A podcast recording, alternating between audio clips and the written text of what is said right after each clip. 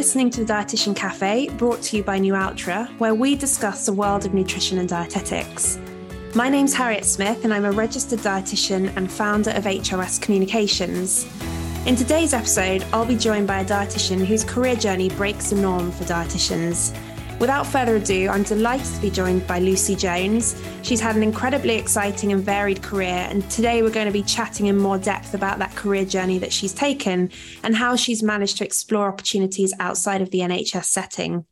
Lucy, thanks so much for joining us today. It's a real privilege to have you with us. Could you start by telling us a bit about yourself? Yes, of course. Hello, Harriet. Thank you for having me. Um, as you mentioned, I'm Lucy. Uh, so, my job now, I'm the Vice President Clinical for Oviva. Um, for those of you who haven't heard of Oviva, it's actually now the largest digital behavior change provider across Europe. Um, we were founded in Switzerland in 2014. And then myself and a doctor called Mark Jenkins got together early 2015 and co founded the UK side of the business. And now I work across the group, really focused on three main areas, which is the development of our our pathways that our patients go through. So this is all focused on the patient and making sure that we do the right thing for them. Then it's clinical quality assurance, so making sure that we're supporting all of our dietitians and our health coaches across our markets to get their best outcomes with their patients and be able to progress in their careers. And then finally, it's everything around clinical research. So what data we're looking at in each of our markets. Is it for publication? Is it for reimbursement? Is it just for shouting from the rooftops about how great it is? So that's what keeps me busy currently. Um, by background, I'm an experienced dietitian. I worked in lots of London hospitals and then did some locuming as well. So went here, there, and everywhere. Um, I did lots within obesity and metabolic syndrome and, and a fair amount of gastro as well. And then, as a, a little sort of side note, I um, had many television presenting roles over the years. Um, so the one probably that most people think of me when they think about is Channel 4's The Food Hospital, which was a while ago now. We're over a decade from completing that. Um, but it was a lot of fun whilst we did it. Um, and I had some other series dietitian roles as well uh, on ITV, Alan Titchmarsh show, across to uh, BBC, Eat Well for Less, and then and then lots of others. Um, I've worked as a media spokesperson for the British Dietetic Association and Sense About Science. Um, and yeah, after graduating in uh, dietetics, I went on to do a clinical research masters up at the University of Manchester. Um, and have done lots and lots of our behavior change courses to keep continuing in my um, professional development in that area. So that's a bit about me. Thanks so much, Lucy. And I have to say, I've been following your journey for many years um, across social media. And I was saying earlier, it's so great to meet someone when you've seen them on your TV screen in your own house. So it's a real pleasure to have you with us. Um, just before we dive into this episode, a quick disclaimer to mention that Lucy and Oviva haven't been paid or sponsored to appear on this podcast, and nor do they have an ongoing affiliation with Nualtra. So, without further ado, we're going to dive into our quickfire questions to get to know Lucy on a bit more of a personal basis. So, Lucy, my first question to you is What is your favourite season of the year? Oh, spring yes, spring, it's full of hope, it's full of excitement. We're all blooming freezing from the winter before, but you get those the first little flowers that peep up and all the little lambs, and you get all excited about having barbecues and getting back to swimming in open water. It's very exciting. I love spring. Best time of the year, definitely. And of course, we're going into a cold, dreary autumn now, unfortunately. Um, second question um, Tell us about someone that you enjoy following on social media at the moment. Gosh, great question. Do you know, I actually follow less people and I follow more companies and movements. So I, I love following the the health at every size and intuitive eating movement and really looking at the the dynamics that evolve between those two uh, um, the two paradigms that exist in that I love looking at digital health overall and what happens in each of the markets with the reimbursement and culture and acceptance. So, yeah, I think it's less focused on individuals and more about what's going on in the world of health and, and science. Are there any top companies or movements that you'd recommend our listeners follow on socials? Well, certainly Oviva is a very good place to start. um, but no, beyond that, I am. Um, I mean, obviously, I already mentioned HAES and intuitive eating. I really like looking at what's going on with the DiGAs. Uh, so, DiGA is uh, the Digital Care Act in Germany, and it's this new way for digital healthcare providers to get national reimbursement for everybody. So, it really um, uh, transforms access to healthcare, but the the product has to be able to show that the intervention is achieved or, or, the outcome is achieved without the coach, which is a very interesting movement, and that's now being copied across to Belgium, to Switzerland, to France. So it's really interesting to watch of what's happening in the digital care acts and how people are seeing the transformation of access to digital health.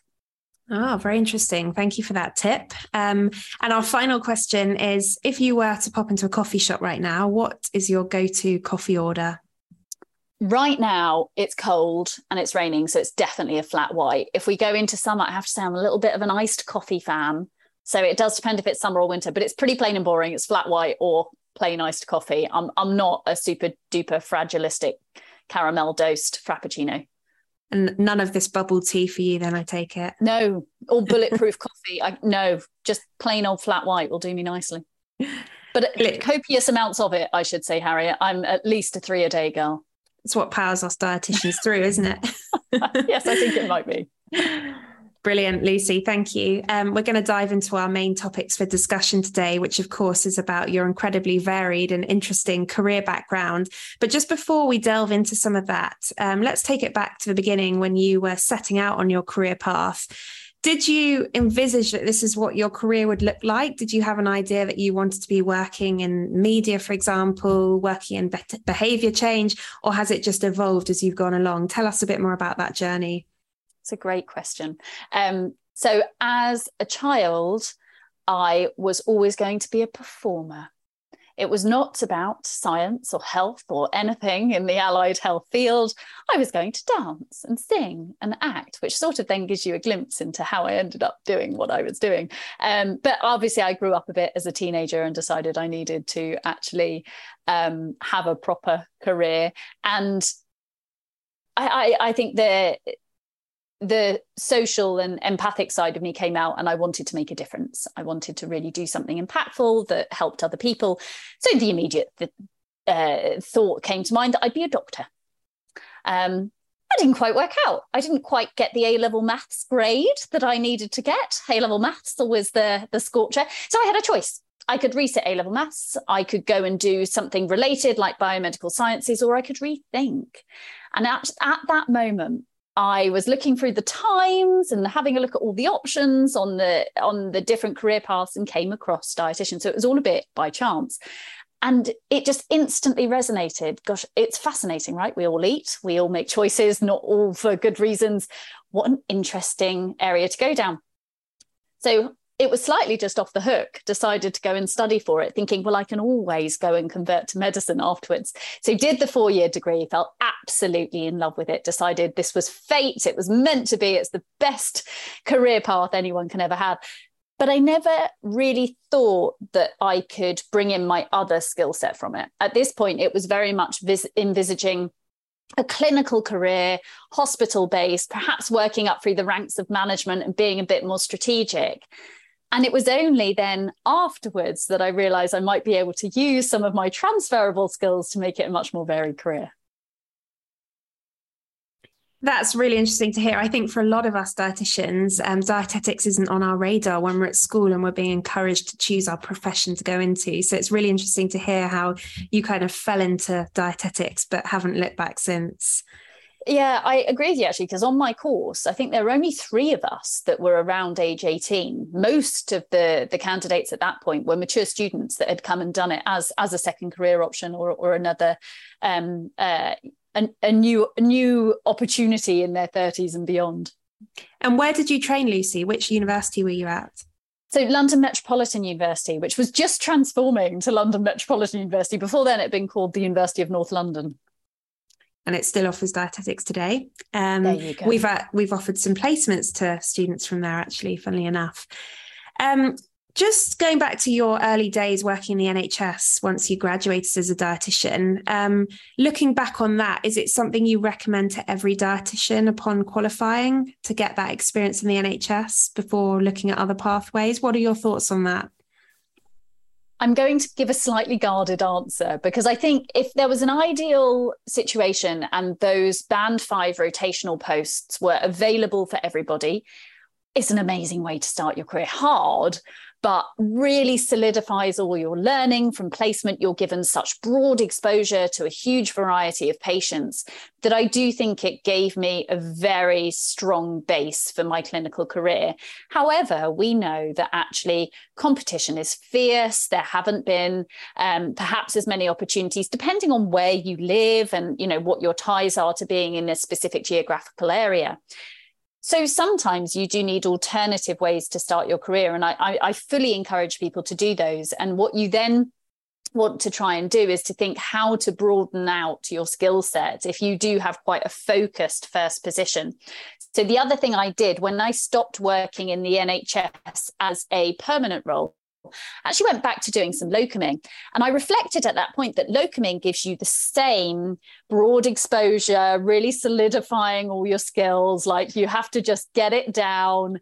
So I think if somebody hasn't been, had the opportunity to do a band five rotational post, wants to really make sure that they do have a broad clinical learning, um, try a bit of locuming for a while because you'll find it gives you a very similar exposure. That's really interesting. I feel like locuming's not talked about very much. You're, there's so much focus on getting that first band five rotational role, like you said. Um, yet there are so many locum posts available. So it's uh, really interesting to hear your perspective on that. Um, now, moving forward to your career on in the television, on our screens, in our newspapers, um, this will obviously be very appealing to a lot of a lot of our listeners, and perhaps people will be thinking, "How can I get into this myself?" Was it something that just found you, or did you go out and actively pursue those opportunities? How did you end up on our television screens, Lucy? There's a little bit of both. So I do remember quite early on, I started replying to newspaper articles that irked me, something that would be factually incorrect or really leading. Um, and just started, you know, making little bits of uh, noise and impressions. But then the opportunity presented. So the London branch hadn't been active for years and years and years and years, and they were reforming the London branch. So I decided to join the committee. And I actually joined as the, the PR rep for the London branch. And as part of that, I went and did the BDA media training. And through that, then started to do some regular news appearances. It started to be news like both radio and TV, little bits of BBC News 24, BBC Breakfast, ITV News, and, and, Sky News, and when things would come up. And you just build a little bit of a drumbeat going of when opportunities came up, being willing and just making it happen. Um, and then the next big thing that happened immediately after that was Food Hospital. Um, and that came to me through the BDA. So the producers went to the British Dietetic Association and said, We want to screen test all of your media spokespeople. We're going to do this brand new program and we want a dietitian presenting it. So it was actually through being a media spokesperson that we were all invited to go and screen test for this television show. We had no idea what it would be. And it was very interesting because at that point, they hadn't thought about having a panel of presenters. It was just going to be one, and it was going to be a dietitian. And it was actually through lots of meetings that we evolved the idea that it would become much better if it was an MDT approach. And actually, it's going to be really good if you can give some sort of diagnostic and prognosis and, and wider treatment input than just looking at the diet. So let's think about the other professionals that we want as part of that show. And it grew from there. So, Lucy, just going back to what you said about being a media spokesperson for the BDA, um, can you talk us through the, the, training that you received for that? How did you go from being a clinical dietitian to someone who was confident enough to present on television, radio? What did that training look like? Well, so back then, the BDA training was a day long, and uh, it was really um, engaging and practical. So they had an external speaker to give you some top tips, and then they got you to do some role play. So they would actually pretend that they're interviewing you for the news on a topic, and they'd give you the ideas of how to prepare. And I think some of the things that they taught us are relevant for if you are being interviewed in, in a job interview, if you're on stage presenting something. And that is have your three points that you want to get across on that topic. So, what do you really want them to go away and remember and to take away from that interview? Have your words formulated for that. And then, if you find the opportunity to drop them in, great. If you don't, be a politician and say it anyway, no matter what you're asked, because people actually just forget that you haven't answered the question. They actually just hear what you've told them. So, although it feels really odd saying what you want to say if it doesn't fit the question, it can work and you still manage to get your point across. And I think it's a very good thing for all of us to take on is have your three points, have your words ready for how you want it to come across, and then deliver it. And I've always wondered when you're going on radio or television, how much pre-rehearsal do you do? Are you, you know, reading from a script? Are you preparing and doing it from memory, or are you kind of just rolling with going with the flow? It's rolling with it. So um, they'll often do a bit of a pre interview where they will have somebody from their production team who will ask you some questions because they're wanting to see what could be interesting steers and then they go back and talk to their presenter but you have absolutely no idea what that presenter is going to ask you or how controversial it's going to be. Are they going to have a counter arguer against you, which sometimes they have? Um, and that's where your three points can be really helpful, actually, because then no matter what they throw at you, you know what you want to get across and the points that you want to make how do you navigate those difficult situations where they throw in there a question that just throws you off and you weren't expecting it obviously getting the three points across you've just mentioned um, but have you ever had a scenario where you have just suddenly had to really think on your feet Yes. And I think the first thing to do is never to be afraid of a pause.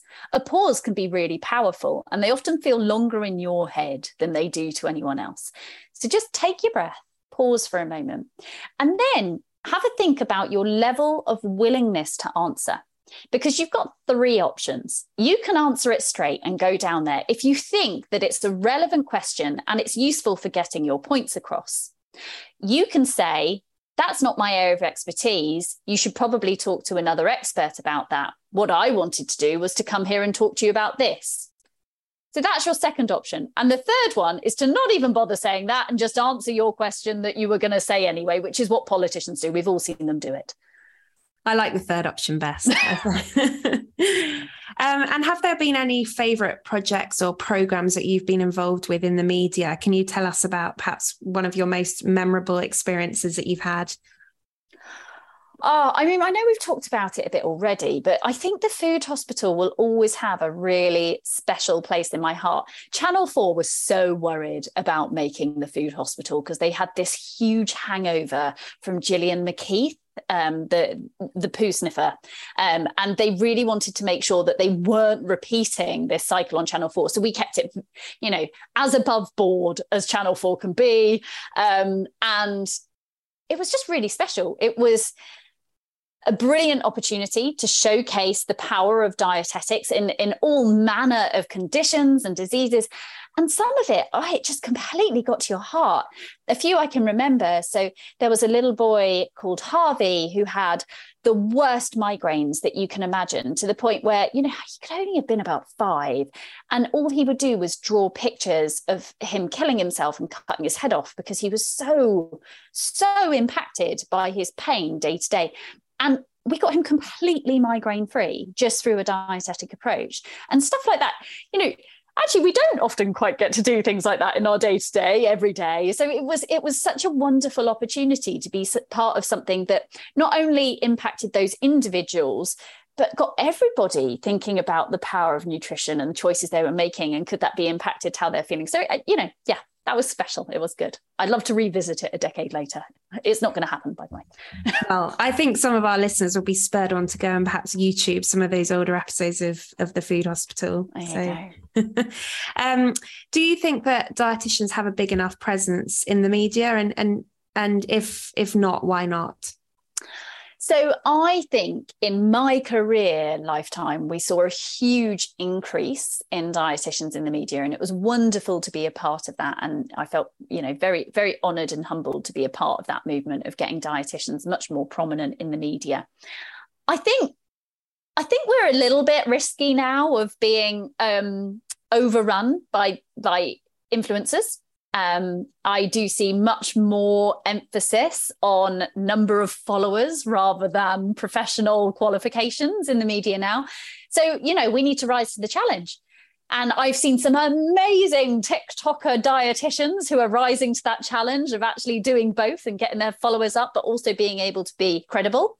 Um, but we also need to make sure that our voices can be heard across all mediums because of course we're not now limited to just tv or just radio we need to think about all the different ways that people access and absorb their information and to make sure that we're able to respond to that in in the best way and in terms of any dietitians who are listening who are wanting to go down this route of being in the media and having that presence, do you have any advice that you would share with them as to how, how they can go about doing that? So, first off, do it. It's a lot of fun. You'll learn a lot along the way.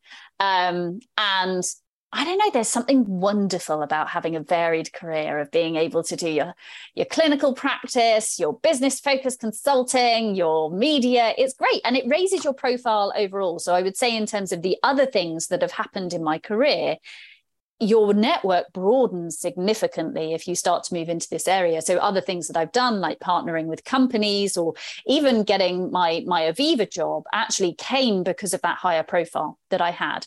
The second thing you need to do if you want to work in the media is to grow a very thick skin and ideally become a little bit deaf because the amount of criticism and negative feedback that you will receive is quite unprecedented at times. I remember there was one chap on Twitter who uh, told me that I was um, uh, stupid and that I had contributed to more deaths than Ebola.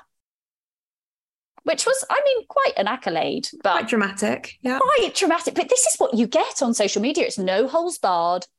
People, you, you know, that would never say these things to your face, but have free reign to say it on social media. And so I think, you know, remember the thing of you only need to listen to the feedback from people who you love and respect and you would want that feedback from. Everything else is just noise. Listen to your friends, listen to your families, listen to your mentors. Really, it's it's the only feedback you need. Grow some thick skin. I, I think that's very wise advice. And in terms of social media, how much of a role does that play in, in you having your your presence? Has it been a big part of you finding these roles in appearing on television, for example? Do you think? For me, not so much, but I know now it is. So I know for the people starting now, actually, it's the easiest way to get into it is to grow your sh- social media presence. Um, and it's, it's amazing to say that because I mean, despite looks, Harriet, I'm actually not that old. Um, so the fact of how much this area has transformed in terms of the way people communicate and the way that you build a business has changed so much in 10, 15 years. It's, it's crazy. Um, but yes, I think now thinking about your social media presence, what platforms you're going to commit to, and what your strategy is for that presence, how often you'll post, what sort of areas you'll stick to, is going to be very important in building your brand. Yeah, absolutely. And in terms of dietitians pursuing these opportunities, you mentioned earlier that we're kind of competing against a rise in influencers, particularly social media influencers. But I've also seen a rise in the number of other healthcare professionals, particularly doctors, GPs, for example, who are, you know, have a big social presence. They're very well known and they're also often the ones quoted when a big nutrition story hits the news. What what are your thoughts on um, doctors speaking out on a lot of these dietetic related topics? Well, I think it's a very broad area and there is room for multiple professionals here. I don't think it does us any favor favors to be really protective about it and to not to not actually engage and collaborate and cooperate. But so that's the way forward, right? We've got to reach out. We've got to build the network. We've got to collaborate with them. We've got to work out actually where where can I be the yin to your yang? Where can I give you additional support? Where could you refer to me in some of these interviews and actually build this network and collaboration? Because it's great that they have a stage, particularly if they can use it to bring up other professionals around them. So this is where where networking, collaborating, uh, collaborating can be incredibly powerful. Yeah, so it's very much working with rather than against. That's the message yeah, I'm getting. Exactly. Now, moving on to um, some of the consultancy work you've done with different food brands throughout your career, can you tell us a bit more about some of the companies that you've worked with and again, how these opportunities came about for you? Yes. So I actually had to go back into my CV to answer this question um, because they all, I mean, there's been a lot over the years, but I can name you a few. So some of the ones that I've worked with over the years have been Lactofree, Little Dish, Prince's Tinned Fruit and Fish, Biotiful Dairy, the Almond Board of California, Vitamix, DSM, Nutrimum, Robinsons, Alpro, Flora. I stopped writing at that point. I decided that was enough to mention. Um, I should mention I'm not working with any of those brands anymore. I am just focused on my day job. Um, but again, amazing opportunities over the years and you work with them in really different ways. So this is the great thing about consulting is sometimes it's really branding and it's getting you out there as a spokesperson and consultant and you're going to events with their media bloggers and their influencers and you're the one giving information. And then sometimes and this is actually the bit that excites me more you get to get involved with their company strategy I absolutely loved the work I did with Little Dish um, because I actually got to write the guidelines for their kids' meals in terms of, well, what should a Little Dish meal actually give uh, a three-year-old or a five-year-old in terms of nutrition. You actually get to to work with their product development team, and that's incredibly exciting as an opportunity to do with different brands.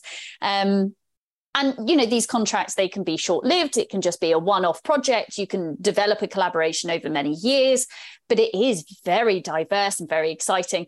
You have got to get up to date on your eu regulations around health claims and what can be said and what you can do because it is you know there, there's a lot out there in terms of rules and regulations. So that's something that you you need to spend a lot of time familiarizing and, and getting confident in Yes, I was going to mention that. And actually, there have been significant changes in that legislation just in the last year or so. Um, we did an episode on it uh, on the Dietitian Cafe a few months back. And I think that's an area that really scares a lot of dietitians and almost puts them off working with brands because despite the value we can bring as dietitians, we're so worried about overstepping that mark. And it's such a grey area in terms of the claims. Would you agree? It can be, um, but look, if if it's not something you're confident with and you want to partner with a brand, position your other USPs and make a suggestion for how else they get that regulatory bit answered. So, because there are specific consultants, some of which are dietitians, who really specialize in it. So, actually, why don't you talk about a joint collaboration of, of you bringing your USPs of whether that is branding, whether it's presenting, whether it's thinking about the strategy behind, and then actually I also work with this other great dietitian who can do the regulatory aspect with us. Find yourself a regulatory expert. Absolutely, absolutely, and it's it's something that um, I've been interested in because we didn't get taught much about it when we were doing our dietetic training. I don't know if you found the same. You really have to upskill and you pick it up as you go along absolutely. as a dietitian. So, moving on now to your work as Vice President Clinical for Oviva. For those who perhaps don't know, can you explain a bit about who Oviva are and what you aim to achieve? Absolutely. Uh, so, Oviva provide behaviour change services to people living with chronic conditions. So, the vast majority of people who come through to us are living with obesity, um, type 2 diabetes, hypertension, cardiovascular disease. We do, however, support a much broader patient cohort. We have uh, services in the UK around milk protein allergy in pediatrics through to malnutrition in care homes. So, and this is because obviously we have a strong clinical leadership of dietitians that are, are driving forward all of these areas. Um, we always aim to be free at the point of access. So we are not in the self-pay wellness space in the UK, we uh, are funded by the NHS, and in our other markets, we're funded by uh, the health insurers um, to provide this care to to the population. And we're growing. We're, we're growing very rapidly year on year, and um, our vision is to have a, a, million active patients on our platform by 2025, and that's a, a very exciting um, uh, place to be moving to. So, uh, Oviva is a we call it sort of a, hybrid model. So we have actual dietitians and actual health coaches, about 300 of them, in fact. And then we have our digital platform. So we have an app that supports self monitoring through things like taking photos of your meals, uh, through goal setting and action planning. So we call it to dos, where you're signing things off each day. And we create all our content in house. So it's none of this weird American accents. Um, we uh, create it all in a very agile way. And we make sure that we create lots of culturally appropriate uh, content for our different cohorts. And then we reiterate over and over and over again, and we grow it and um, change it and improve it. And it's a very fast paced, exciting place to be. And obviously, digital health is becoming an even bigger thing post COVID, with a lot of services having to have gone online. Is that is that what you've seen in your experience? Yeah, I think what really changed in COVID was acceptance. I think you saw a culture change of a decade happening in a year. It really put a rocket through that movement. Um, and I think there's much more widespread acceptance that can care can be delivered in that way in a far broader sense than what we had envisaged before for a, a far broader patient cohort and that it can be effective and that's, that's a, a, very powerful place to be if you've got the the health professionals believing that it can uh, work for a broad set of patients and it can be effective then we are in a far better place than we were five years ago.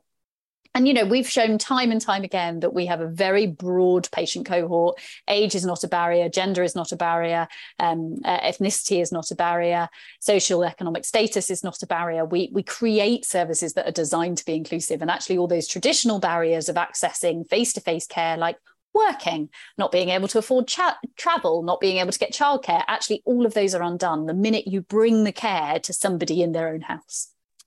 You mentioned that Oviva partners with the NHS. Um, I'm wondering what this looks like, say, for a member of the general public living with obesity. Is it a case that they go to their GP and they get referred on to Oviva? How does it work? It's exactly that. Yes. So we have different um, uh, contracting models in different areas. So the best place to start is always with the GP because they'll know what services they can refer into. So sometimes services are commissioned by NHS England centrally. So if we take the case of the National Diabetes Prevention Programme, we're one of the providers on that. And sometimes we actually have localised commissioning. So if we take the example of tier three weight management services, those would be uh, localised commissioning in each area. So, yes, if you've got a health condition, I mean, we do have like a website checker where somebody can see if they're eligible, but the best place to start is with your GP, what health concerns you've got, and then they'll know exactly what services are available to each person in their area. Because, of course, we are one of many, and there are other options for people in all, all regions. So, it's a really good place to start to know actually what's available in your area and what are you eligible to access. And how does that overlap with dietitians working in the NHS, for example, who might run an outpatient clinic where they would typically see a patient living with obesity? Is it now that in primary care they're trying to refer more of these patients on to um, companies such as Oviva as opposed to referring them to the NHS dietetic service? How, how does that work? So again, it would depend on the area. Everybody always wants to avoid people accessing care from two different dietitians at once. So obviously, in each area, that patient flow will be mapped to look at how we're we're providing care.